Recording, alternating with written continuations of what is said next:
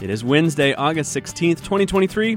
This is Ozarks at Large. I'm Matthew Moore. I'm Kyle Kellums. Today, a network of free to use fridges in Fayetteville and the spark of an idea that inspired it. I was reading Bon Appetit at home one afternoon and I saw a friendly fridge type system had been created in New York and it had spread through all the boroughs. And I thought, oh my gosh, like that would be amazing here. That could help so many people. Plus, running as a way to convey discussions about inclusion and sustainability. Hey, we both love clean air, clean water, available sidewalks and trails. Let's start with what we have in common, and then can I challenge you to maybe take a broader perspective? And keeping the tension high on stage for Dial M for Murder. Take that pause out, take that pause out, continue with language, no air here, you know, just trying to keep the pressure on. First, the hour's news from NPR. Rave Cultural Foundation presents their Fall Master Concert featuring the world-renowned musicians of the Divine Trio in the Great Hall at Crystal Bridges Saturday, October 1st, 4 to 5:30 p.m. Tickets and information at ra-ve culturalfoundation.org slash events. Historic Cane Hill presents the Cane Hill Harvest Festival Saturday, September 16th, just 20 miles south of Fayetteville. This day of community traditions and family activities kicks off with an Ozark country breakfast and features live music, crafts, and demonstrations. Guests can also enjoy the Arts and Eats Market, Kids Zone, and more. Full schedule and tickets at historiccanehillar.org. This is Ozarks at Large for Wednesday, August 16th, 2023, and this is 91.3 KUAF, a listener supported service of the School of Journalism and Strategic Media at the University of Arkansas. I'm Kyle Kellums. I'm Matthew Moore. Thanks for being with us today. In our second half hour, TheatreSquared starts their new season with a thriller. We'll learn more about the intricacies of keeping the tension high as a plan for murder unfolds on stage. A preview of Dial M for Murder later in the show. First, the COVID 19 pandemic forced a lot of community service providers to think outside the box. For the community members who distribute the free food and meals for their neighbors, it meant taking the box outside. Matthew explains. Just outside the specialty care entrance, of the VA hospital campus in Fayetteville stands four containers. One is a sturdy outdoor shed with two doors about three feet wide and six feet tall with the words food pantry in big letters at the top. Next to it are two smaller receptacles about the size of a filing cabinet. One is labeled as a drop off for canned foods, and the other for non canned foods. But the most striking container is a hefty stainless steel refrigerator labeled Friendly Fridge. This was full yesterday. Yeah. Alyssa Snyder and Margaret Thomas are the founders at Seeds That Feed. Alyssa says the organization helps manage the friendly fridge at the VA, primarily through relationships with local farmers. Working to get excess, so things that they don't sell maybe at a farmer's market or to a retailer, um, and get that surplus out through the community um, into places uh, especially where maybe people can't get out um, or you know maybe uh, aren't going to be frequenting a pantry. Um, so yeah, just working that food out through the community, neighborhoods, um, senior areas uh, predominantly, um, you know, senior housing, things like that, and then now, yeah, um, through the friendly fridge system. She says during COVID 19, their food recovery work shifted focus they began getting calls to recover food from walk in fridges at restaurants who weren't going to be able to use it before it expired. They had heard about this new project at St. Paul's Episcopal Church in Fayetteville. And we're like, oh, this is a perfect spot to drop off. My name is Caitlin Rush, and I helped jumpstart the Friendly Fridge project at St. Paul's Episcopal Church in Fayetteville. Back in 2020, Caitlin was the parish chef St. Paul's, where she managed and helped cook food for the community meals.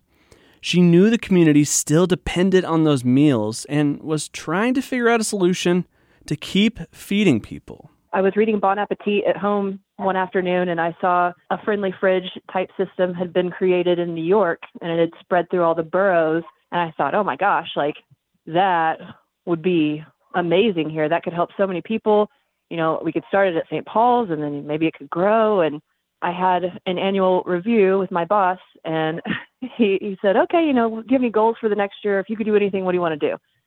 And I said, I want to do this. I want to start this friendly fridge thing that I've, I've been reading about. And he said, okay, great. What do you need? And I said, actually, nothing, because I, I had an extra refrigerator in my house at the time. I'd been doing some meal delivery service to help people during COVID as well. And I just thought, you know what? I don't really need that. I'll donate my own. And he said, okay, great. What do you need? I said, I just need somebody to help me move it. Let's, let's if, if we can, let's go take a look at the fridge. Is Sure. that okay? Yeah. The parish chef at St. Paul's now is Grace Cleghorn. Ooh, I got some boxes I need to take care of. When we go out to visit the friendly fridge, there are two heavily dented cans of green beans on top of it. In all her glory. I'm gonna take those and throw them away. They're dented. Can't keep them. Oh, really? Botulism. Oh, right, right, right. Mm-hmm. Oh my gosh. Yeah. Oh, wow. Farmers Market and St. James. That's what they do. So we've got. Uh, I'm pretty sure that this is some sandwiches and meat. I can tell you for sure. Hey there, we're about to get right out of your way. It is sandwiches. Sandwiches and vegetables. When she first started, Grace says she did a lot of the cooking, and on days when she wasn't, she would plan out the recipes for the volunteers to come in and cook. These days, Grace still does plenty of cooking, but most of her time is spent restocking the kitchen and giving space for volunteers who love making food for their community, using their own recipes. It feels so good to cook good food for people. And when you feel like you have that gift, then you want to do it how you want to do it. And you don't want somebody to tell you what to do, right? And that's really just what I learned is these women know what they're doing. And I know how to cook too, but that doesn't mean that I should be telling them exactly, you know, how they should do it. I know the feeling that I get when I can just cook something that I want to do and people like it. Uh, and then I get to take credit for it. And that's your little moment. That's your little moment of glory. And the women that, that, that cook those meals on Mondays and Wednesday, they don't really take credit for it, but they know it was good. When it comes to the friendly fridge, Grace says St. Paul's has one job. To keep that refrigerator running. The initial refrigerator broke by down. running, you mean literally like plugged in and keeping things cold. Mm-hmm. Correct. So the original refrigerator had a mural painted on it. It was really cool. It died.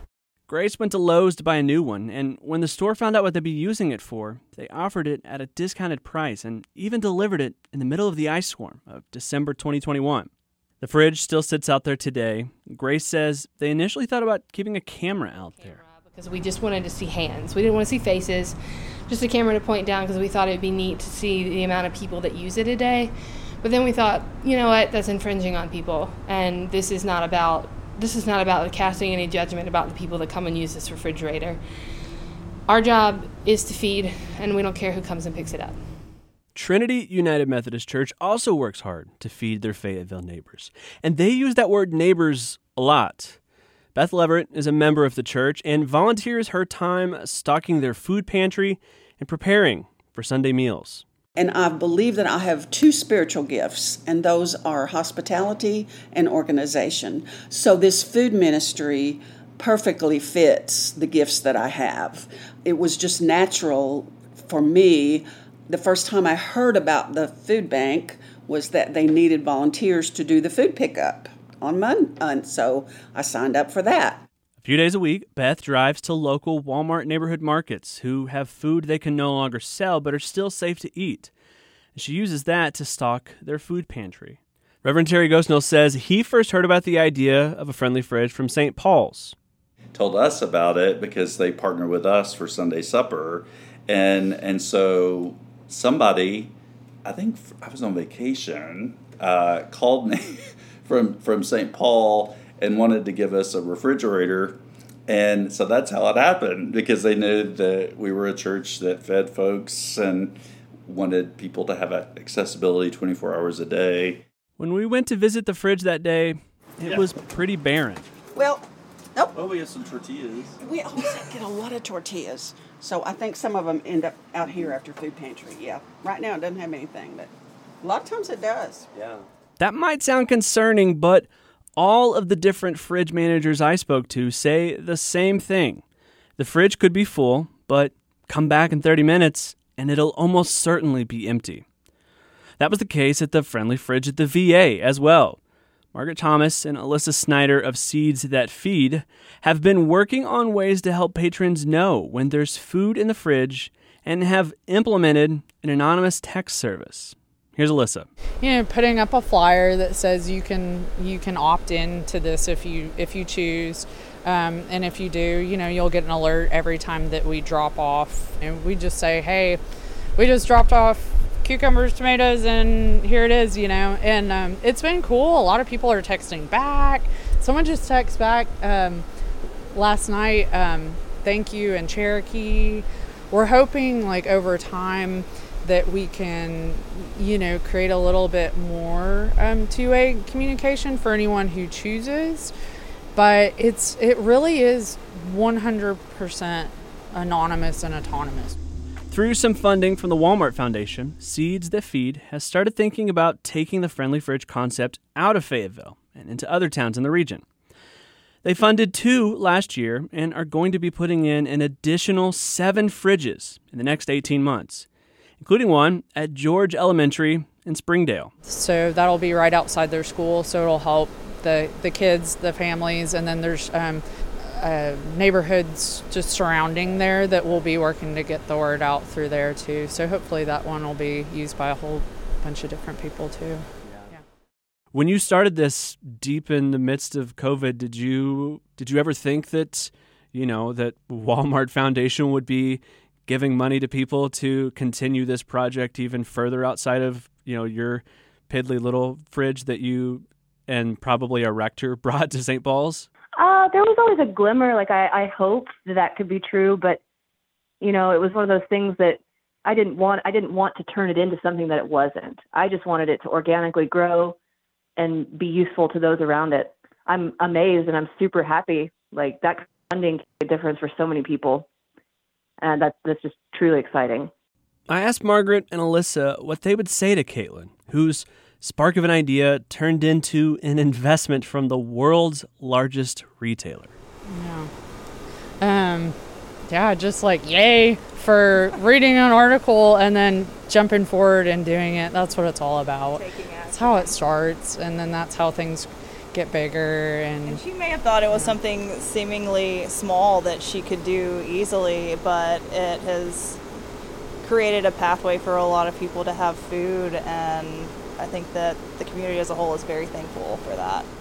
For Ozarks at Large, I'm Matthew Moore. An Arkansas 211 program headquartered at United Way Northwest Arkansas to bring more food to low income households is getting a financial boost. Ride United Last Mile Delivery is a partnership between United Way, Arkansas 211, and DoorDash that gets healthy food and other essential supplies delivered at no additional cost. The Walmart Foundation yesterday announced a $100,000 grant for the program. Arkansas 211 piloted the program through June 2023, arranging for DoorDash drivers to live to deliver over 3,700 food boxes to food insecure families. Local nonprofits collaborating on the pilot include the University of Arkansas for Medical Sciences, Northwest Arkansas Food Bank, St. James Missionary Baptist Church, and Care Community Center. The Walmart Foundation grant provides funding to expand the program to over 12,000 last mile home deliveries through 2024. Do you like daily word puzzles that feature color based hints? If you do, you're in luck. Introducing the KUAF Newsword, a daily word puzzle that tests your Ozarks at Large listening skills. Just go to KUAF's website or newsword.org slash KUAF to start puzzling. Happy thinking. Still to come on today's show, running. Fayetteville native Zoe Rom, now a Colorado resident, is a writer and editor with Outside. She's written the new book, Becoming a Sustainable Runner, a guide to running for life, community, and planet. Oftentimes we hear like running is so inclusive, all you need is a pair of shoes. And that's just not true. You also need a place to run where you feel safe, where the air is clean, where you have infrastructure that facilitates like bodily safety, where you don't feel that you might be a victim of gender based violence or of people discriminating based on how you perform your gender, sexuality. Ozarks at Large's Daniel Caruth talks with Zoe Rom in just a few minutes on today's Ozarks at Large. Hey, this is Rafe Box, owner of Holy Anvil Recording Co. and the creator of the Anvil Sessions. The first ever Anvil Fest is just around the corner, happening August 18th and 19th at Cash Studios. It brings 10 local musicians to Bentonville for a free, two day, all ages fest featuring the Flims, Ashton Barbary, TV Preacher, Jess Harp, and more artists featured on the Anvil Sessions, my web series of live performances recorded at Holy Anvil Recording Co. and available to view on YouTube, NPR.org, and KUAF.com. For more info about Anvil Fest and the Anvil Sessions, head over to KUAF.com slash Anvil Sessions.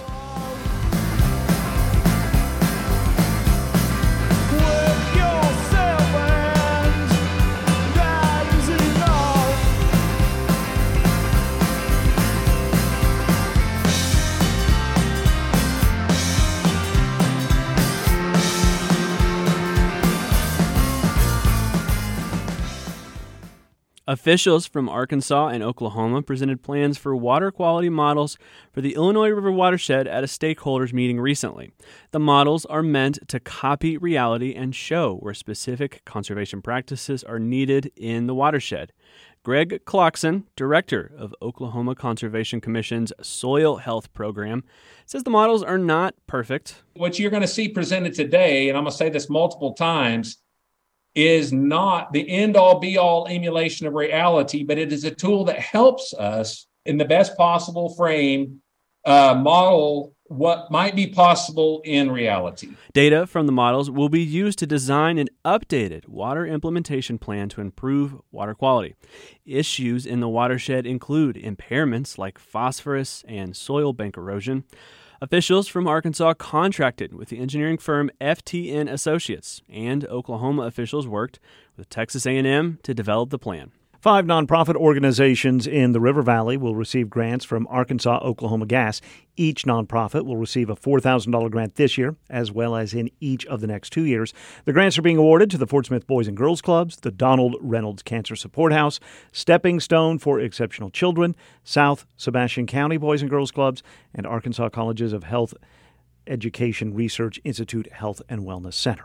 A pair of faculty members at the University of Arkansas are receiving grants connected to their work. Joshua Smith, an associate professor of English, will be the project leader for a National Endowment for the Humanities grant translating the works of Geoffrey of Monmouth. Geoffrey, born in the late eighth, uh, late 11th century, is credited with popularizing the tales of King Arthur.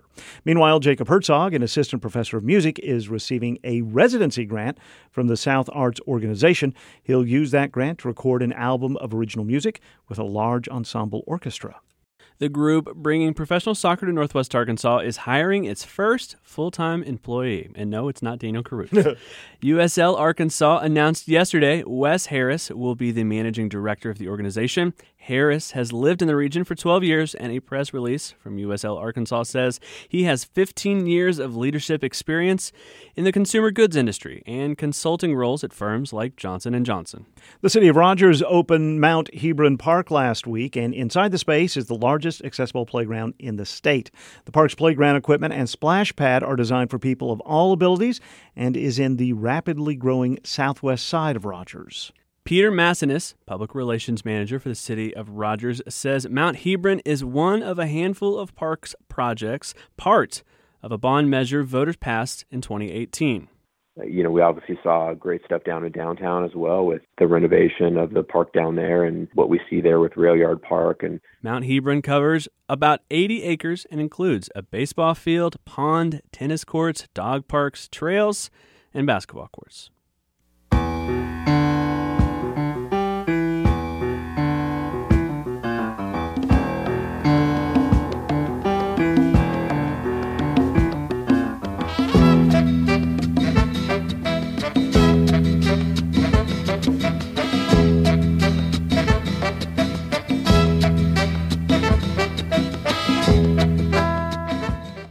This is Ozarks at Large. Zoe Rom is a writer and editor for Outside, focused on trail running and the environment.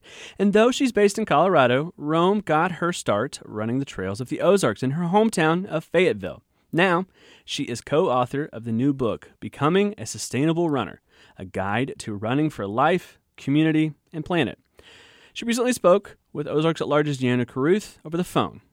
And just really wanted to kind of write a no nonsense guide for athletes on how they can get involved in climate and kind of like make the case that personal health connection with community is intrinsically and necessarily tr- tied to climate action. And that you know there's no real point in only trying to self-optimize your own health if you're not also engaged in sort of community care and planet care as well yeah well it's interesting because you know there's so many books i feel like out there that are about running uh, but not that many that, that I feel like are on this topic specifically or, or about you know collective action and about sustainability was there a moment that forced you to think, okay, I want to write about this. I want this to be the topic? Yeah, I think, you know, I've always been kind of frustrated by the ways that I've been pigeonholed into needing to cover it really mm. explicitly through the framework of running, meaning like looking for ways that feel relevant to the sport but don't actually have like a super helpful impact, like being told to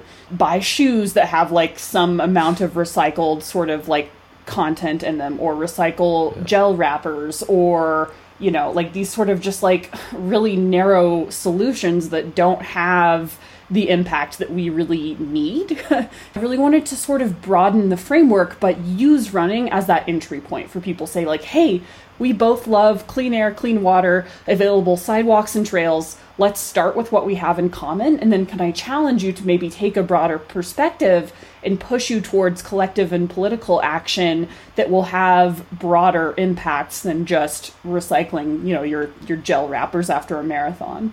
And can I ask, so how did you kind of get involved in running? How was how did that become something that you became interested or passionate about? Yeah, well, I mean, partially, you know, growing up in Fayetteville, track capital of the mm-hmm. world, going to Razorback track meets, right? Like, and growing up kind of like in the backyard of one of the most win or of the most winning cross country team of all time. And I think I started really running more seriously in, in college when I was working at a local running store um, and started competing at trail and ultra marathons when I lived in Fayetteville, just because we had kind of like a burgeoning ultra running scene, and I got really, really into that. And so I think that you know it just it went from there, and I started running 50ks, then 50 milers, and now I kind of specialize in the 50 mile to 100 mile sort of discipline. Yeah, well, in having done that for so long, how has your relationship to the environment and to sustainability kind of evolved as you've gotten more into running? You've hit these other milestones. Last year, I was actually diagnosed with asthma for the first time, and that has mm-hmm. kind of made me even more acutely aware of living in Colorado, sort of the air quality concerns that mm. I never experienced growing up in Arkansas. Like, okay, yeah, this explains why my lungs get so irritated when it's when it's hazy out during wildfire season. Um, and I think that that was something that kind of like helped shift for me. It, it made the political personal in a way that really hit home for mm-hmm. me. But I'll say another thing that's really, really changed is that I used to be a much more like private runner. I ran primarily alone. I ran primarily for myself. And I think the biggest shift I've noticed in my own running career is trying to use running as a place of community building and as sort of a way to bring more people into a social justice and an environmental justice conversation that they haven't always seen themselves included in. I think, particularly like growing up in Arkansas, sport is a way that we connect with each other. It's a way that we build communities and that we communicate with each other. And I wanted to sort of use that framework to recenter the conversation and bring folks in who haven't always seen their needs taken seriously by the environmental movement. Yeah, I mean, I'd love to talk about that. It's interesting the name of the book because it's about automatically you think sustainability and a sustainable environment and climate action but also about integrating running into your life and, and being a lifelong runner and, and put it, making that part of your community. If you could talk just about how you go about making running, making these running groups more inclusive and more welcoming to people. Yeah, I think something that, you know, I actually was just reading this sort of data set that was released just a couple weeks ago by the Running Industry Diversity Coalition, where they surveyed thousands of trail runners and they found that trail runners who identified as white use the word inclusive to describe the trail running community mm-hmm. a lot. Runners of color do not use that word, and they found the community not inclusive. And I think that is so, so telling that, like, maybe as a white member of the community, our self perception of this community doesn't align with other people's lived experiences. And we need to take really seriously those concerns and say, like, okay, who am I leaving out when I picture this community? And who do I need to be more intentional in identifying, like, what barriers prevent folks from engaging in this space? And I think, again, that this becomes kind of an area where I get frustrated with, like, leaving the conversation only at running oftentimes we hear like running is so inclusive, all you need is a pair of shoes.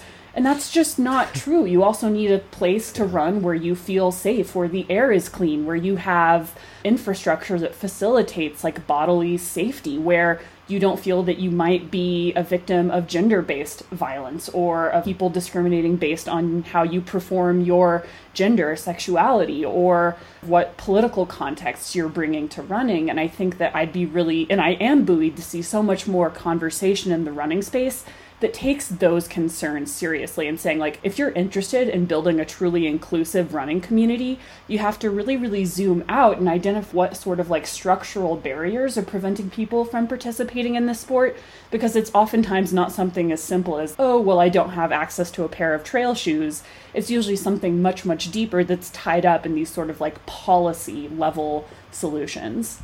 Yeah, and when you were writing the book and sort of digging into some of these issues, were there any policies or, or things that sort of struck you, uh, took you by surprise, and were like, oh, I never actually thought about that?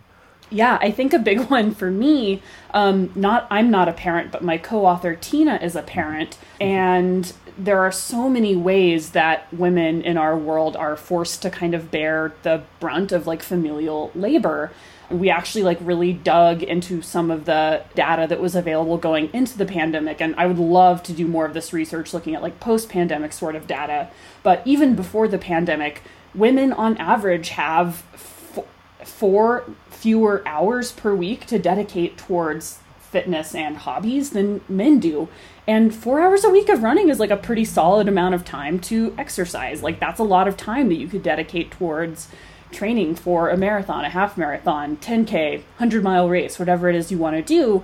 And in the trail running world, we see a really big discrepancy in how many um, folks who identify as women sign up for trail races, particularly longer events like the ones I'm passionate about, versus men. And it would appear to me that that four hours has to account for a significant percentage of that. So we spent, you know, time interviewing moms about how they balance things and i think that again it kind of like hints at that our society is so much more comfortable like finding the ways that like women can life hack their ways to better balance rather than going back and assessing on a policy level where do our policies fail working parents. Um, and i think that that was one that again just like as someone that has never performed the labor of parenthood myself seeing how other women problem solve around that on an individual level really inspired me to push for like a broader scale sort of solution for all all folks. And I think that one thing that does come out in the book is we really did try to focus on solutions over like just pointing out problems. So we interviewed a lot of athletes and activists who are doing the work and kind of like are implementing really novel solutions at the at the community level. And so I think that that is something that folks will really benefit from from reading the book is that it is like a really sort of optimistic, positive, and solutions oriented sort of work. Well, not to give away the book, but you know, what are some of those solutions? Like, what are some action items that that people can take? You know, if they're daunted by some of these bigger issues, are there specific actions that someone could take right now to just be more conscious, more sustainable, a better runner? Yeah, I think one of the, you know, like sort of like mindset shifts I would love to see folks um, take is to just re um, sort of reassess their relationship with consumption. I think, you know, we're all inundated with advertising day in and day out, pushing us to constantly to want more things, to buy more things, and we cannot t- continue to consume at the same rate we're consuming as a culture. Um, and we're all going to have to be comfortable reducing and reusing. And do you really need like another running shirt? Like, can races and events like not, you know, just give you free samples that you're not going to use or like not, you know, hand you a t shirt that you're never going to wear again? I don't want to like put too many additional things on folks' plates. Yeah. Although I do make, I do try to make the case for like political action and organization, particularly on the local and regional level, as being a really potent place for change. Um, but also just like assessing sort of like how the running community interacts with consumption. I think we have sort of a dysregulated relationship with like this capitalist inclination for quarterly growth and increasingly needing more and more and more and these like kind of hacky sort of like product appeals that you need to buy like a new there's like a new gimmick all the time and i think Yeah. we all need to get comfortable simply having less buying less reusing more sharing things and i think that that can actually really bring us closer to our communities too like rather than just you know hitting the buy now button on amazon like getting on a facebook group and seeing like what's available in your community like what can you swap with other people how can you extend sort of the life cycle of everything you have now and then approach any sort of novel consumption with a lot more skepticism What do you think it is about running that I don't know that so many people when you spoke to them said that it was such an important part of their life. It's something that you you write about daily, I, I imagine. Um, you know, what is it about this sport, hobby, whatever you want to call it, that that people are so drawn to? I do think that there is something about the simplicity of it, right? And like in a world where mm-hmm. things feel so fast all the time, or at least like for me, I'll notice that I feel distracted and I feel feel pulled in a million places. I feel like my time is not always my own. I feel sometimes disconnected from my na- from the natural world around me or disconnected from my community. And running is a really powerful and simple tool to reconnect with yourself. You get to spend time with your own thoughts and with your breath and just like listening to the sound of your two feet on the pavement or on the gravel on the trail. Um, you get to run shoulder to shoulder with people. Like there's actually studies that show we connect better with people when we're, you know, kind of having that space of not having to look someone directly in the eye. Sometimes we'll disclose things and we'll share things that we maybe Mm-hmm. wouldn't share in another context. And you can really build rich community through that level of like one on one, person to person vulnerability. And when you're running through the same landscapes day after day, you really develop sort of an intimate connection with the natural world as well. And for you, uh, after writing this book or during writing the book, did you get sick of running? I mean, it's kind of the thing that you did. You ever say, "I'm going to hang it up"? definitely yeah i definitely you know i think there was something that i you know this was a really amazing learning experience for me and i hope that no one has to go back and read something they wrote when they were 26 but you know i started the book when i was 26 um, almost four years ago now and you know i started by writing a couple chapters sort of about like sustainability in terms of like a running career and how it fits into your life and i am not always the best taker of my own advice when it comes to that sort of thing. I'm very prone to burnout and i think it was kind of like a poignant reminder that you know it's it's all about like emphasizing the process over perfection for me um, particularly when it comes to running and just like allowing myself to acknowledge feelings of like i just want to talk about anything besides running today. And i think that in a really healthy way like my interest and passion for environmental stewardship and running sort of feed into each other and make each other more sustainable in the ways that they're in dialogue with each other like on the days that i'm so bored of talking about aerobic base building and VO2 max development, I can really lean into you know my my the climate action side of my work.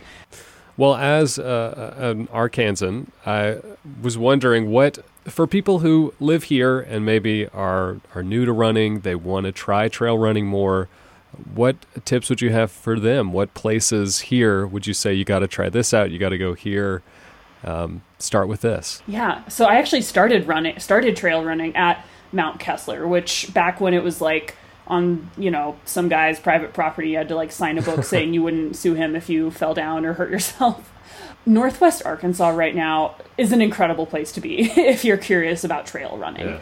And running generally, like you can train fairly well all year round. And I think one of the things that's amazing about trail running is that it's so much more focused on how it feels in your body than pace.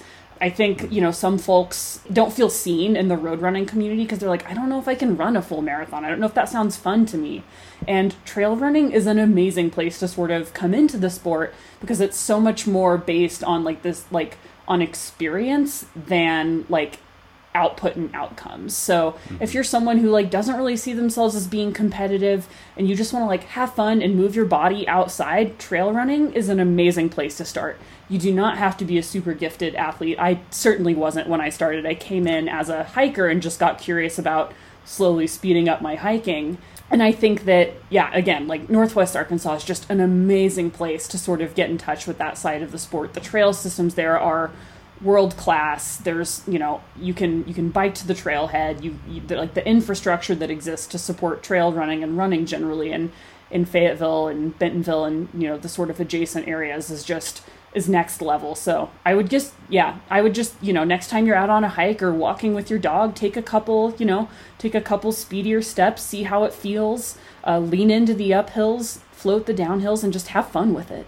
Well, so Zoe, can you tell me just a little bit about you know when the book will be out and maybe how people can can get their hands on that? Yeah, so the book comes out on August 18th, and you can get it wherever wherever books are sold.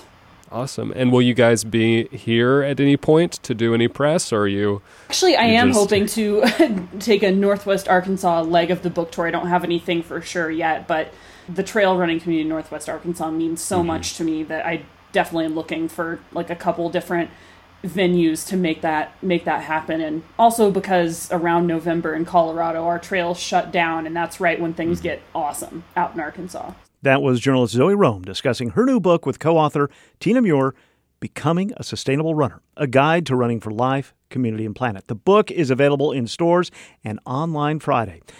Zoe is also a former intern at KUAF. Daniel Caruth produces his work for Ozarks at Large inside the Karen Taha News Studio. And we're back with another concert for the Lunch Hour Summer Concert Series sponsored by McDonald's. This concert is happening August 18th at 8311 Rogers Avenue this Friday at 8311 Rogers Avenue in Fort Smith, Arkansas from noon to 2 p.m. featuring the amazing artist and fashion designer Tylo May. You don't want to miss this. Get your tickets now at kuaf.com slash summer concerts. Again, kuaf.com slash summer concerts. We'll see you there. This is Ozarks at Large. I'm Matthew Moore. I'm Kyle Kellams. Matthew, we're halfway through August, and the last couple of days of cooler temperatures may probably have made people think about autumn. Yeah, yeah. I think uh, my, my wife was describing this as as fake fall. Mhm. Um, Mhm. A couple of days of really nice weather, you start to get used to it, and then all of a sudden, you're smacked in the face with 100 degree Right. weather soon. Fotum. Fotum. I like that. I just made it up. uh, now, before we get out of August, there are several things to be aware of around the region. Bentonville Film Festival is teaming with Ozark Beer Company and Rogers and 37 North Expeditions. They're going to screen a pair of adventure short documentaries that were screened earlier this year in the Bentonville Film Festival. First will be After You're Gone. It's about a female fishing guide in upper state New York overcoming the hardships of battling cancer and losing her husband. That will be followed by the short Well Worn Life about the people behind an outdoors themed company. The movies will start at 7 at Ozark Beer Company in downtown Rogers. That's the 24th. More information at 37northexpeditions.com. On Saturday, several cycling organizations in Northwest Arkansas will put together Bikeapalooza. That's a fun word. It is. It begins in downtown Springdale and will include opportunities to go on guided road rides, trail rides, and mi- and mountain biking. Designed for cyclists of all levels, all proceeds are directed to Pedal It Forward, a nonprofit that collects used or damaged bikes and spruces them up to give to area children for free. More info at NWA Bikeapalooza on Facebook. Also, Saturday, no, this is Saturday, August 26th. So, a week from Saturday, the Pea Ridge National Military Park will host Raise the Banner, Raise It High Boys. It's a one hour program that begins on 2 that afternoon in the Visitor Center Auditorium. It will explore the service and history of the 1st Michigan Sharpshooters, Company K, during the Civil War. If you'd like to know more, go old school. Give them a call 451 8122. Yeah, that's why they call them iPhones. You can still use them as phones. Exactly. Believe it or not. The Washington County Historical Society's annual ice cream social is this Saturday Mhm. from 3 to 6. There will be historic demonstrations, live music from Jumpsuit, Jumpsuit Jamie and the Can't Wait to Play Boys, and obviously ice cream.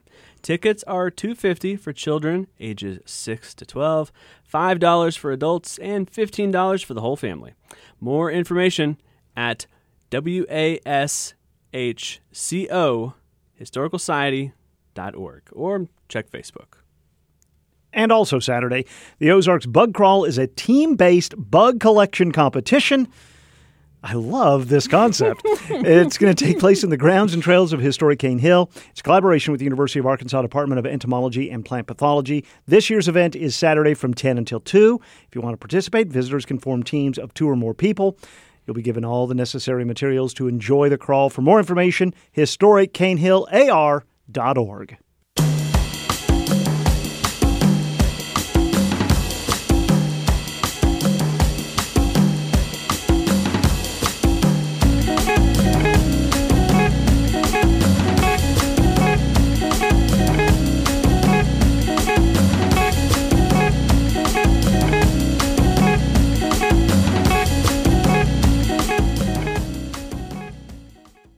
TheatreSquared's new season begins this week with a nefarious plan. Dial M for Murder is best known as a 1954 Alfred Hitchcock thriller, but it began as a play.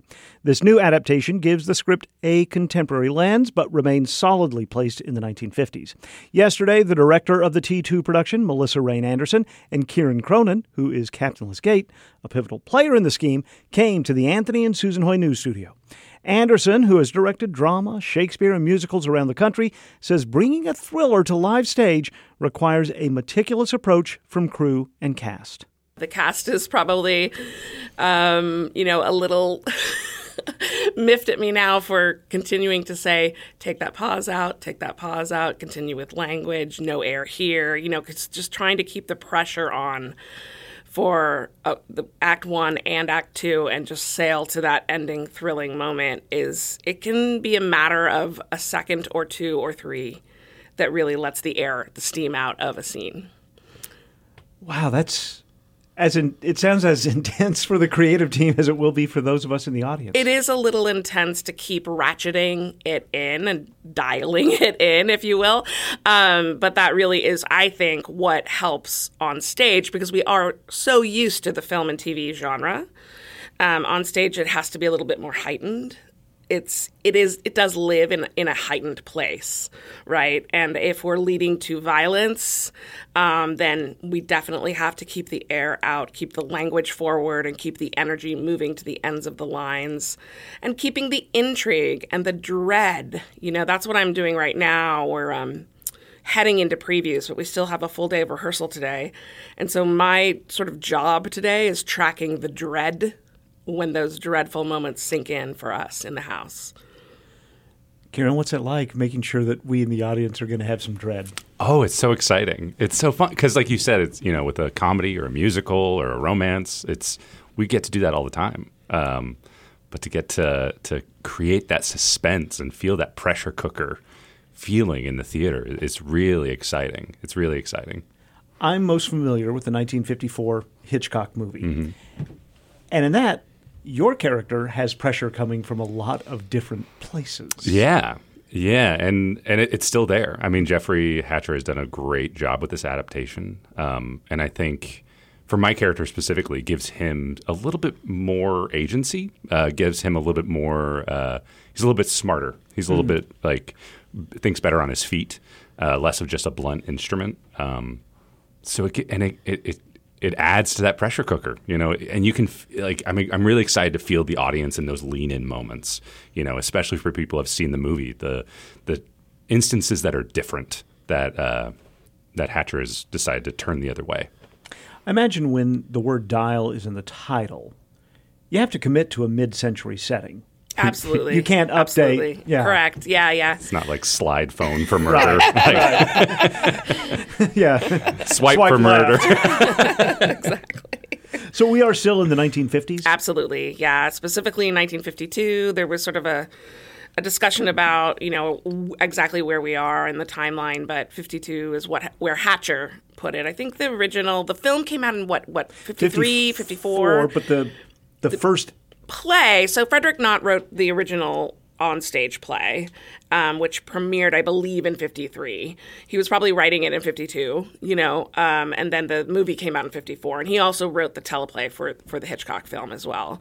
And then Hatcher's new adaptation was premiered last year in, in 22. So we are like one of the few theaters that have done it since the premiere um, which is sort of exciting. And also, we've been he's been in touch with us. Actually, he reached out to us. Mr. Hatcher did. He did because he's seen a few of the productions that uh, since the, it premiered at the Old Globe, and since that production, he's seen it a couple other places, and that led him to make some tiny tweaks and a few cuts that we were able to implement into this production. So we're this is really the first time this particular script is being produced. So when Knott wrote it in 52, he's putting it in contemporary times. Correct. Yes. You have directed plays that are more or less in contemporary times Sure. of the time Yeah. you directed. What's the challenge for you? And I want to hear this for the actor as well. Yeah. Creating something that we in the audience think is now versus something that was what 70 years ago? yeah. Math. Math? Nice. Good on your feet. Yes. Are there different challenges? Sure. I mean, you know, you rely heavily on your designers to do the research for the clothes, for the set, for exactly what kind of glassware we're, we're using. I tend to like that as well. That's a cool thing to lean into. The actors will do their own research, um, and then we sort of collaborate on. Great. So this is the thing that really was the thing. What makes it better for the play? You know, so there's historical accuracy and then there's dramatic need. And that's where I think the blending of how theater is made comes into life, right? So, um, great designers on this piece. Like the, the costumes look amazing and they also look exactly like who these people are. Um, so I, that's a that's a great challenge and a great love of mine. I was making it as sparkly and as fresh as it was in 1952, 53, 54. The other thing is, is this adaptation does see the story through a modern lens. So there, there's a contemporary spin already on it, which I think does make it more um, accessible and exciting to a modern audience. But you know what? The things that are motivating people here are the same, right? Sure. Passion, the feeling of betrayal, blackmail. Yeah. Yeah, and I think like that Jeffrey Hatcher has done a great job of kind of modernizing the language just a little bit. You know, making it more accessible, um, but still having that sort of pulpy, exciting spin on it that the original script has. Your character has some complicated relationships. oh, Yeah, yeah. what is that like to work with fellow colleagues and I mean, the, the cast is tremendous. Uh, we we we really do like each other um, and get along great. And so having those open conversations, you know, on stage, backstage, over a drink, over tea, whatever, um, it you know, it's it's ju- it's it's been a breeze. Like having these open and with Melissa as well. Like while we're working on on the the the scenes on their feet and getting to really try stuff. You know, that's something that I've really enjoyed about working on this production is that, you know, Melissa's style is to get us up on our feet quickly. Uh, so it gives us, uh, the actors, an opportunity to just try stuff and see what works and see if it, you know, if we fall on our face or, or if it, if it flies. So it's been really fun. having not seen this stage adaptation, I imagine there is a range of energy required of you because I'm not giving anything away. There is a plot. I'll at least say this there is a plot for a murder to happen. What? and that plot comes out, at least in the film version, in a very serene, sort of mm-hmm. manipulative way. Mm-hmm. But I imagine at some point, over the course of the two hours and 10 minutes, Yeah. the energy rises up. What, how do you, as an actor, moderate that? You know, it's all like a, a, I, I really love working with visuals, and I think a lot about like a boiling pot, uh, like keeping the lid on that pot as long as you can. Um, and that's and that's a lot of this play is like keeping the lid on until there's those moments of pop, those moments of like betraying your own Mm. need almost in the moment by by letting stuff slip, letting it out of the bag. Um, and and you know, I- it's it's really been a lot of fun and really exciting for. I think that I think that the the audiences are going to get a, a kick and a, like just lean in, lean forward, and a play that, you know, I don't I don't know if I've in my time in in Northwest Arkansas, if TheatreSquared has done a play like this. Mm. Uh, where it's really like a word, Melissa, that you've a phrase that you've used is like the lean in. I don't know if they've done a play like that mm. where it's you know just hanging on it and with this big tension, you know. You mentioned the designers, and the sets are always great at T2. Is on the set there a phone that dials? Absolutely. It rings too. it better, right? uh, finally, what is it like? And I know you, as we're speaking, you haven't had a performance in front of an audience. What is the come down? What is the recovery? What's that like after an intense production like this? I mean, it, it's uh, you have to go to some dark places, right? You have to go to uh, you yeah, know, you do. Yeah, yeah, literally and figuratively, um, and physically, and physically. Yes, Takes yeah. a toll. So it's I've been you know it's a, a cup of tea in bed. Just I FaceTime my wife. I talk about how the show went. Uh, maybe uh, maybe take a bath. You know, it's just like giving myself that cool down period is really important because I you don't want to take any of that into your day to day life. Uh, so figuring and it's night to night changes. So figuring out what works best. Is there a cool down for the director? You know, it's interesting. I was thinking maybe a week ago, why am I uh, ah, my dreams and I'm kind of and you know, it's it's I'm watching it daily and I'm watching every inch of it daily and you you know, your brain is on it so you don't realize that it's probably working on you psychologically. Um, and so just to give yourself that, oh yeah, let's um let's watch a comedy. Let's not watch anything. Let's take a bath let's you know reflect let's journal you know just to get away try to get away from it. But it's it's constantly sort of working on you until opening night. I mean the director doesn't really stop working you know.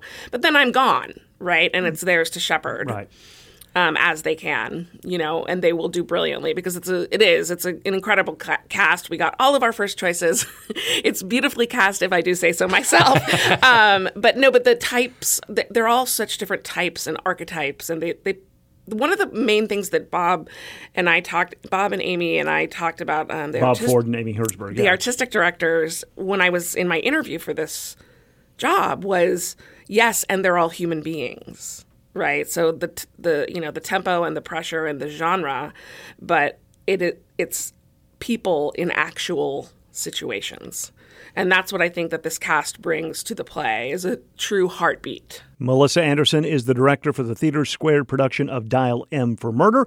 Kieran Cronin is a cast member. Dial M for Murder on stage through September 10th. Our conversation took place at the Carver Center for Public Radio yesterday.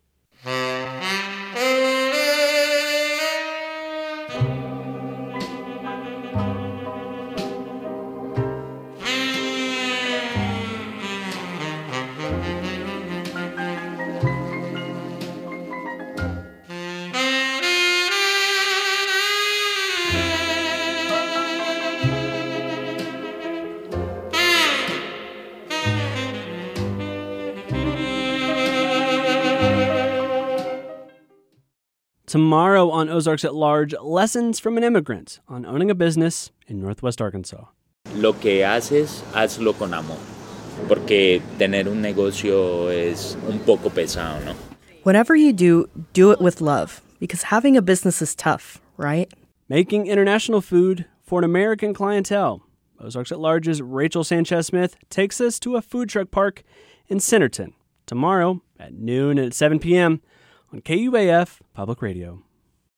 I'm Maria Hinojosa. Next time on Latino USA, a conversation with Meg Medina, the first Latina national ambassador for young people's literature. She's going to talk about connecting kids with their own stories. It's vitally important to the kid to be able to see themselves in the pages. That's what we want. That's next time on Latino USA. Latino USA, Sunday afternoon at 3 on 91.3 KUAF. This is 91.3 KUAF, Fayetteville, Fort Smith, Bella Vista, and LaRue. Contributors today included Daniel Caruth. Additional reporting was provided by Anna Pope. Additional production assistance came from Jack Travis, and our theme is written and performed by Daryl Sean. I'm Matthew Moore. I'm Kyle Kellams. Uh, temperature's going to ratchet back up, I believe. Yeah, yeah, we are out of Fodom. we are, but the Fodom has dropped out. Sorry, I'm sorry. We, I'll be back tomorrow. Matthew will not. not for that reason. That's right. Thanks for listening, and uh, we'll see you tomorrow. KUAF is supported by Format Festival, merging music, art, and technology September 22nd through the 24th in Bentonville. This three day festival features live performances from LCD Soundsystem, Modest Mouse, Tash Sultana, and more, plus art experiences and installations. For tickets and information, format-festival.com. KUAF is supported by Sunrise Guitars. Sunrise Guitars is liquidating inventory, including guitars, amps, and other items store wide. Sunrise Guitars is located at 2781 North College Avenue in Fayetteville or at sunriseguitars.com.